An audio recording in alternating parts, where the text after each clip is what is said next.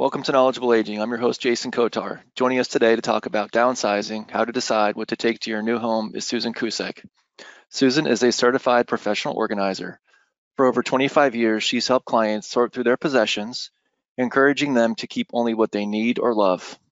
She's going to share with us ideas on how to figure out what you'll have space for when you downsize to a smaller home and some suggestions for how to find new homes for what you're not taking. How are you doing today, Susan?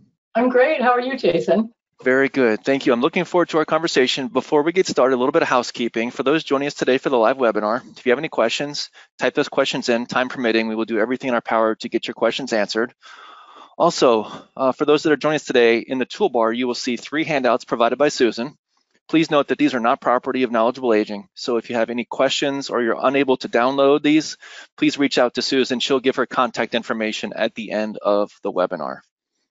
All right, Susan, I'm gonna turn it over to you. Downsizing, how to decide what to take to your new home. Okay, thanks, Jason.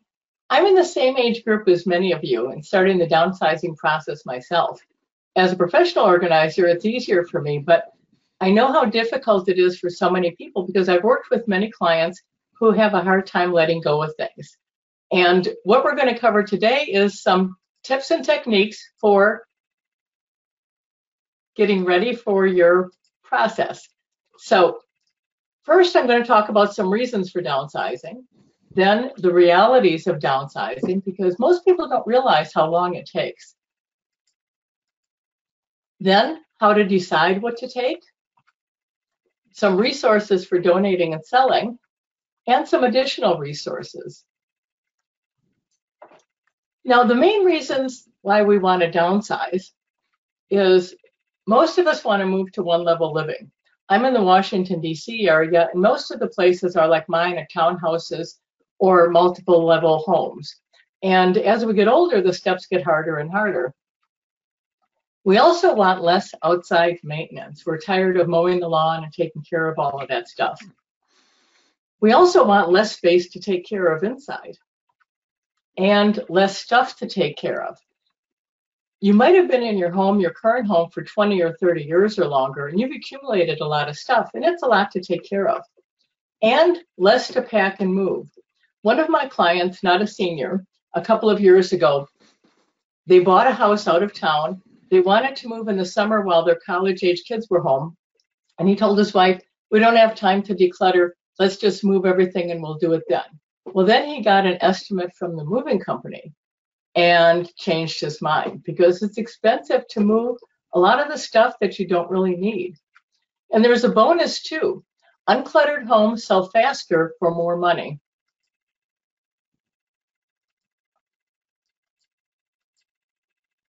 Now, the realities of downsizing.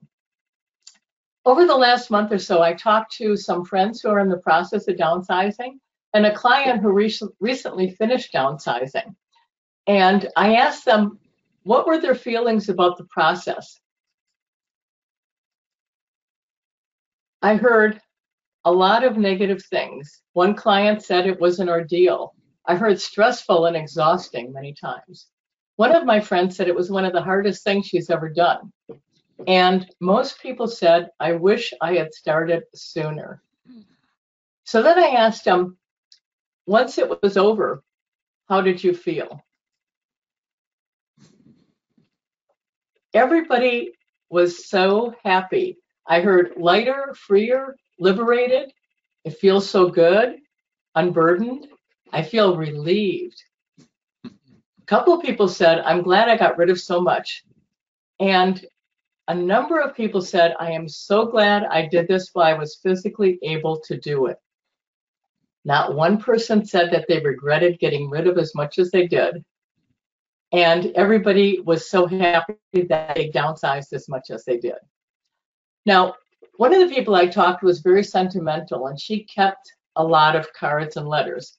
And she said she got some advice from a relative who told her when you're going through your cards and letters and other memorabilia, remember enjoy, relish, relinquish. And she said this really helped her because as she was going through her cards and letters, she read them and enjoyed them. She relished them and she relinquished most of them and just kept two small boxes of them. Now I asked them too, I said, if you had any words of wisdom for somebody who's starting the down, downsizing process, what would you say? One of them said, don't be hurt if your children don't want any of your stuff. A number of years ago, Forbes magazine did an article that was titled, Your Children Don't Want Your Brown Furniture. Most of your kids have their own homes and they're probably filled with furniture. They might want one or two things, but don't feel bad if they don't want a lot of your stuff because their taste is probably different from yours and their style is probably different. A lot of people said it takes more time than you think because you've accumulated a lot of stuff over time. And when you're getting rid of it, it's not a quick process for most people. So it's recommended too that you pretend you're moving in six months, even if you won't be moving for a couple of years. I always tell people if you're going to be moving anytime in the next five years, go ahead and start now because it will take longer than you think. And it's never too soon to start. Some people downsize even if they're not moving because they just want to make their environment more comfortable and not have as much stuff around or to take care of. A couple of people said, do not move more than will fit.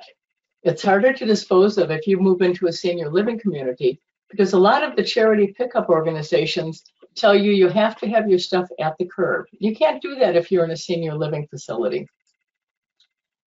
And another suggestion for furniture, start with a list of what you're going to take, not what you're going to get rid of, but what you're going to take, making sure you have enough space for each item.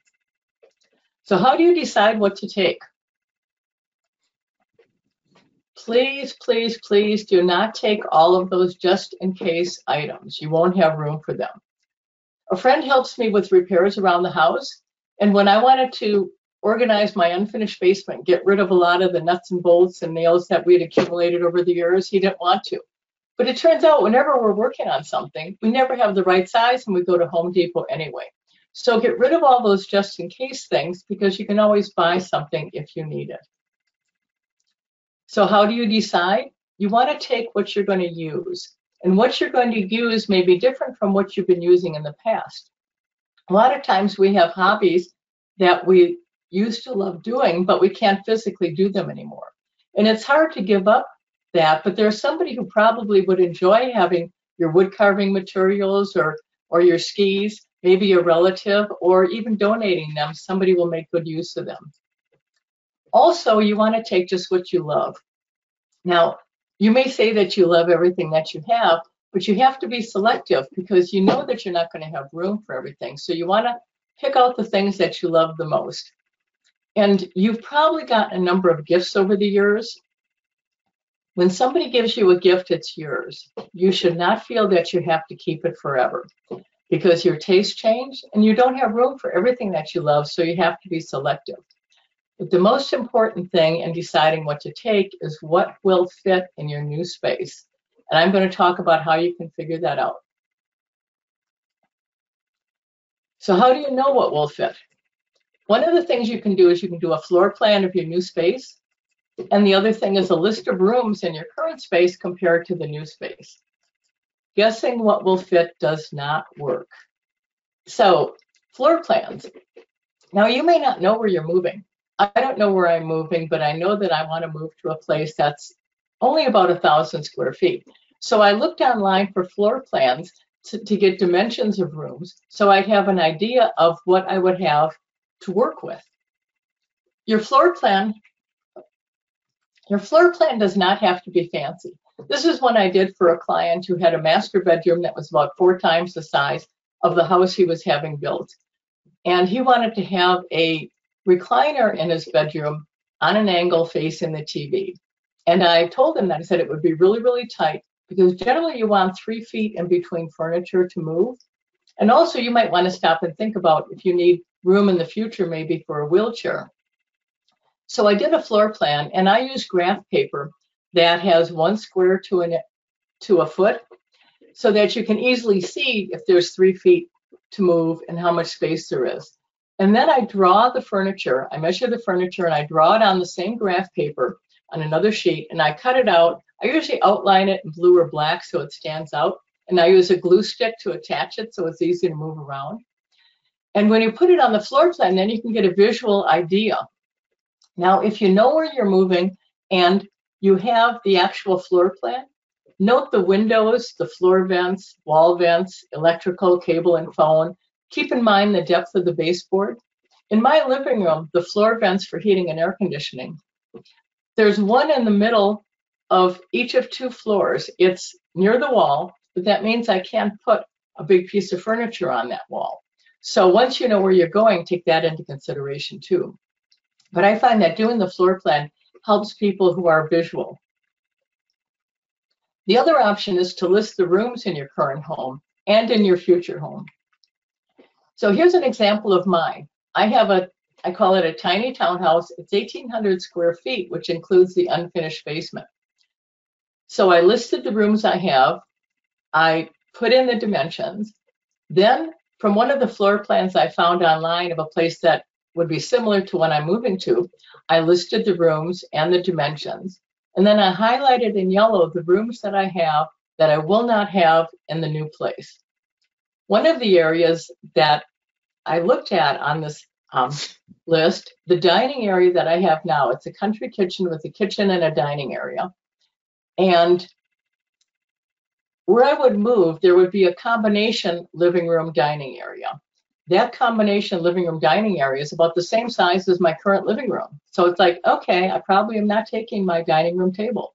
I have an office that's got a desk, a table, four two drawer file cabinets, I would have to get rid of all of that because I would not have a place for it. A friend of mine who recently downsized let me share her list. They went from a place that was about 6,000 square feet to about 4,000. And they had a lot fewer rooms. Actually, when they looked at this, they opted to have um, a loft built in their new place that they were having built, where they put an exercise room and an office. So this helps a lot because you can actually see with the space, you have to get rid of a lot of furniture if you're moving to a smaller size. And one of the things that helps is if you figure out the square foot percentage of your new home compared to your current home.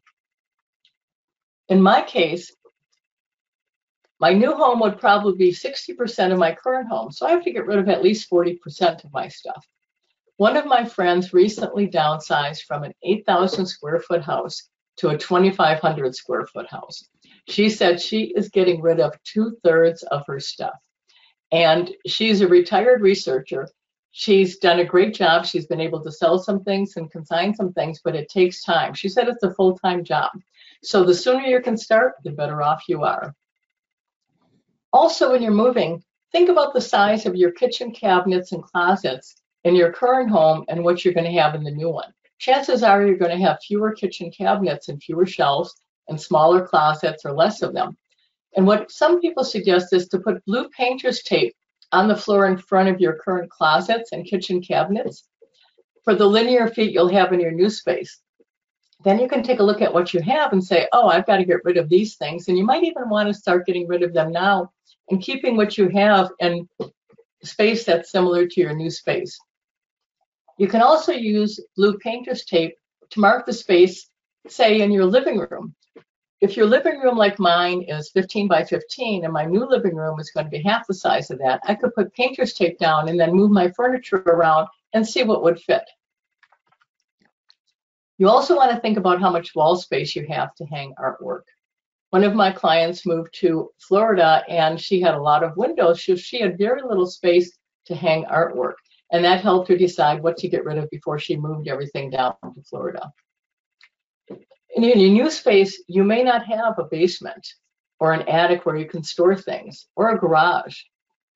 So think about all of that and get rid of as much as you can before you move because it's a lot harder to get rid of it once you've moved. Now, you can make it easier on yourself if you get on site help. You might have a family member who will help you or a friend or you could hire a professional organizer like myself. You could also have an accountability partner, maybe a friend even out of town. I've been working with a friend who used to be a client on accountability, and we talk once or twice a week. We set a date and time, usually at 10 a.m., and we'll talk on the phone for five minutes and say what we're going to work on. She's working on continuing to organize her office that I've been helping her with. And I'm working on a book that I'm writing about organizing papers. So we'll talk at 10 and then check in again at 2 p.m. to say how we did. And this helps a lot of people. If you have on-site help or an accountability partner, schedule specific time with that person. The advantages of having an accountability partner or somebody to help you in person is it keeps you focused. Also, in-person help helps you with the heavy lifting.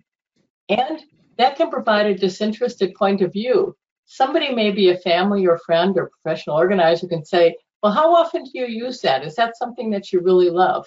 And that might help you. Now, when you're starting to downsize, what you want to do is gather your supplies and then make space for separate things that you're going to be getting rid of. I like using the large black trash bags, the 1.2 mil, because they're sturdy enough, 33 gallon, for things that are for trash. I never use black bags for anything else, only for trash, because you don't want it mistaken for something that you want to keep. Then for fabric items or soft things to donate a gift to others, I use the white kitchen trash bags or clear plastic bags. Boxes are a big help. You can get moving boxes, Bankers boxes, which is a brand name, or economy storage boxes, they're the ones with the lids and they have handles, so it's easy to stack them up when they're not in use. You would have one for items to donate, another for items to give to others, what you're going to try to sell, one for recycling, one for shredding, one for hazardous waste, and label each with a Sharpie. And I always recommend having a notebook. Make a list of the items you're donating just in case you have enough to itemize on your tax return. List the furniture you plan to take to your new home and list items you're giving to others and who you're giving them to. I talked to my brother the other day in Australia and they've been downsizing even though they're not moving. And he said that he had the they had the two daughters go around and say what they would want when their parents were ready to give it up. And um, he made a list, and I suggested he have them sign it because I've seen too many cases where, even though they love each other, when people die, sometimes their heirs get into arguments about who gets what. So talk to your kids when you know that you're going to be moving and say, you know, for the stuff that we don't want, which of these things would you like to have?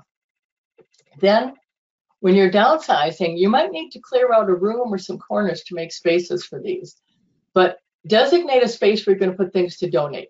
If you're going to have one of the charities come and pick up things, if you have a two car garage and you can make space in one of the bays, you can put everything there that's going to be for pickup. And then you can call somebody, call well in advance, and have them pick it up. The same if you have a lot of stuff to be hauled away, things that are broken. Um, designate space outside in the garage if you can. Designate a space for things you're going to give to family members or friends. If you're going to try to sell things or consign them, designate a space for that. Now, it'd be too hard to put the furniture that you're giving away or hope to sell in that space. But again, add that to your list of items that you want to sell or consign. If you have weekly pickup for recycling, take full advantage of that.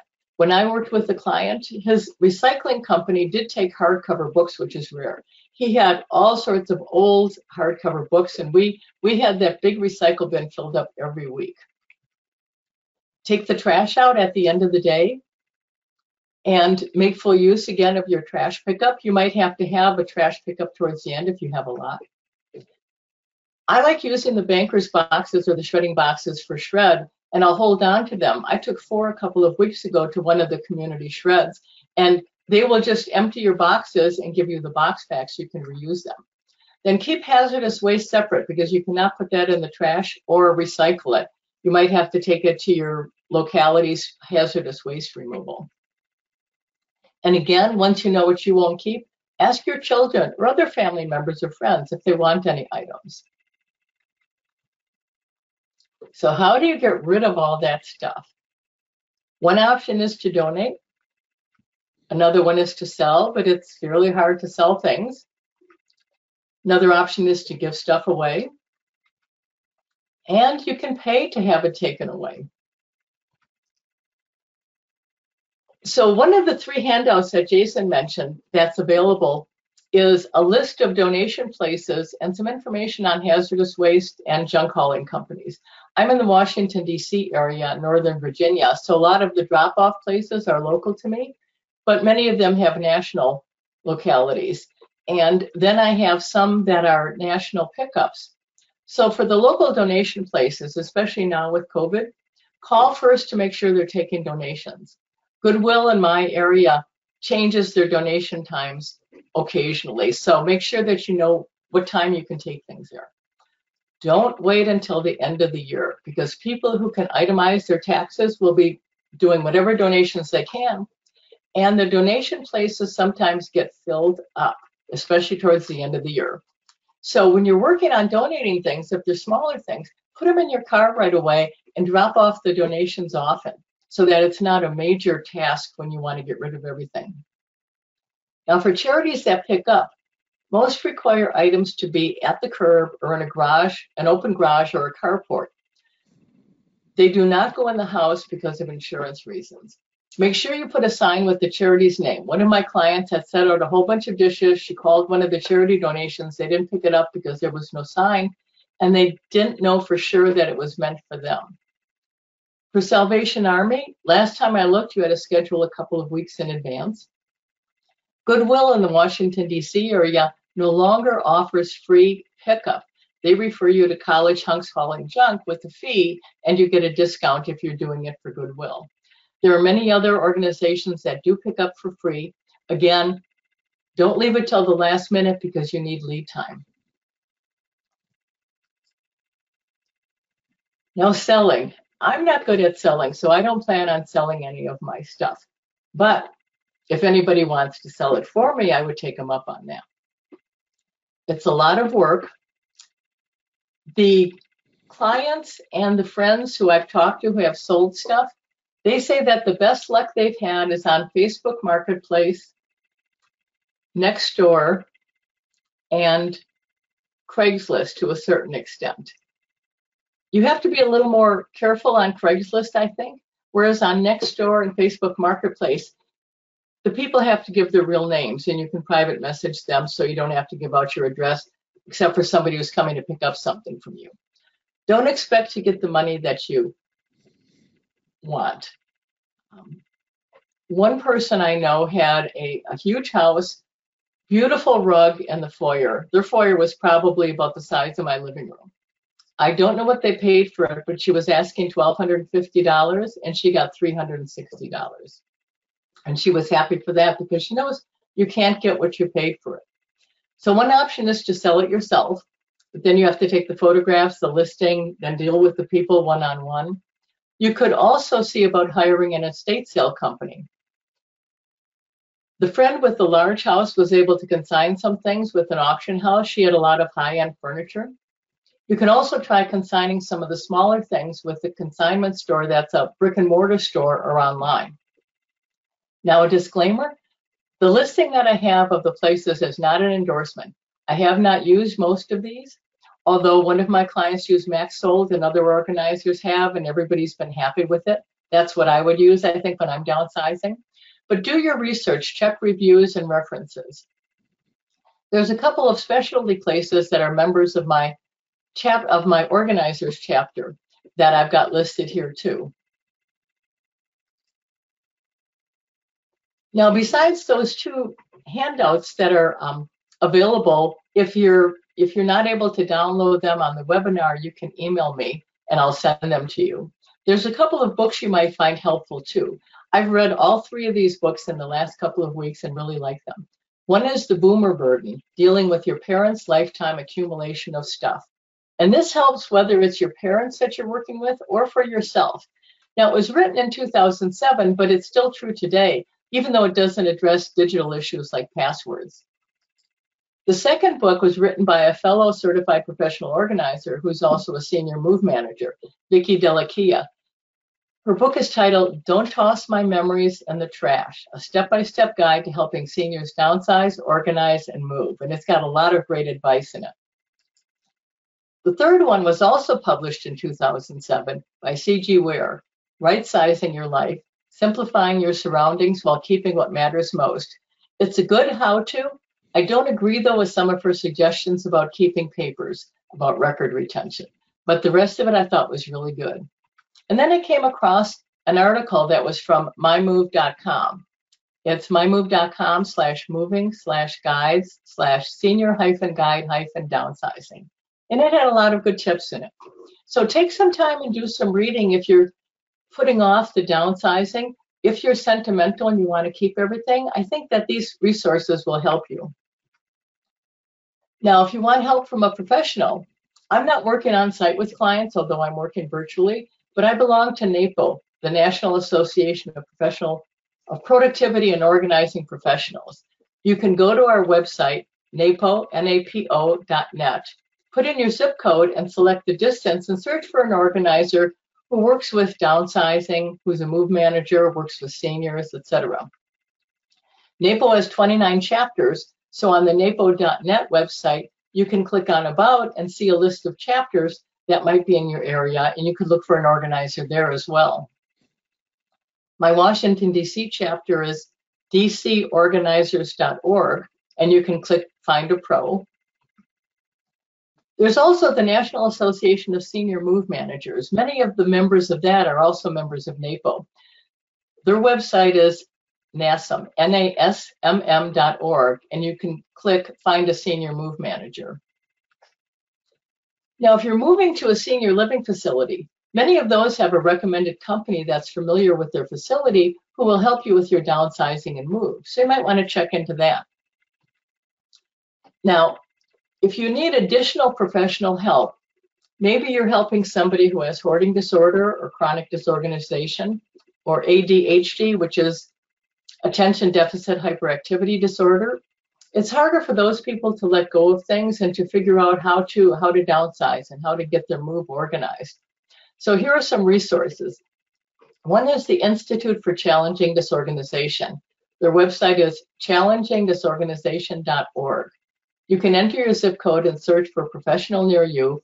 Many of their members work with people who have hoarding disorder or chronic disorganization and other uh, brain injuries, things like that. They also have a clutter hoarding scale that you can take a look at. And many of the members of ICD are also members of NAPO, the professional organizers in most cases. If you go to the NAPO site, you can search under residential specialties for hoarding if you're looking for somebody to help with that. A great book was written by three doctors in the field of hoarding, Dr. David Tolin, Randy Frost, and Gail Steketee. It's called Buried in Treasures, Help for Compulsive Acquiring, Savings, and Hoarding. They've spoken at a number of conferences I've attended, and they, they are wonderful. Then there are virtual clutter groups guided by the book Buried in Treasures.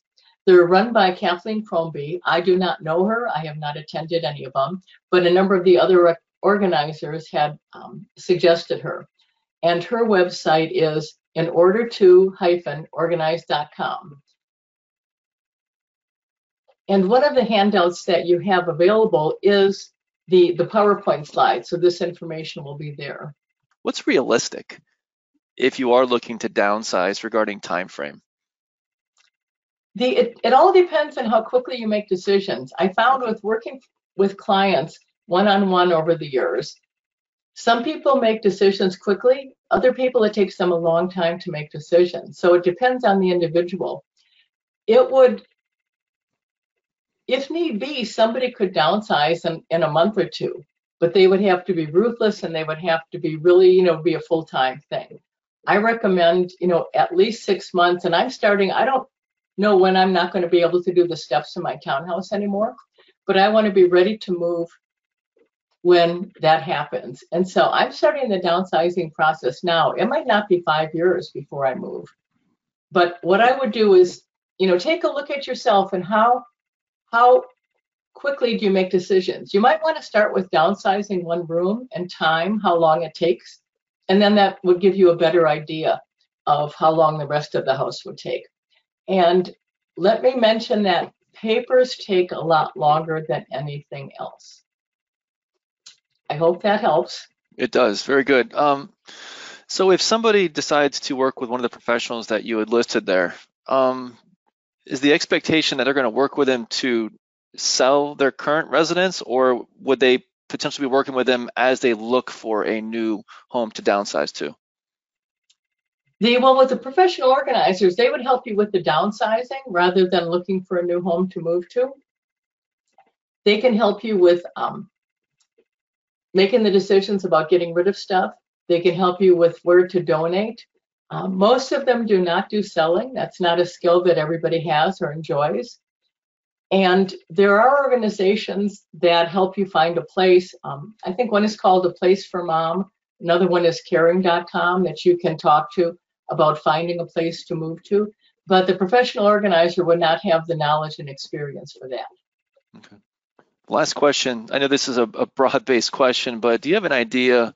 They asked approximately how much it is to hire one of these professionals to help with this process. Okay, well, professional organizers, each person sets their own rate, and the range is generally, it depends on what area you're in too, but in the Washington, D.C. area, the range is generally um, $50 to $120 an hour. And what people charge is usually based on their experience.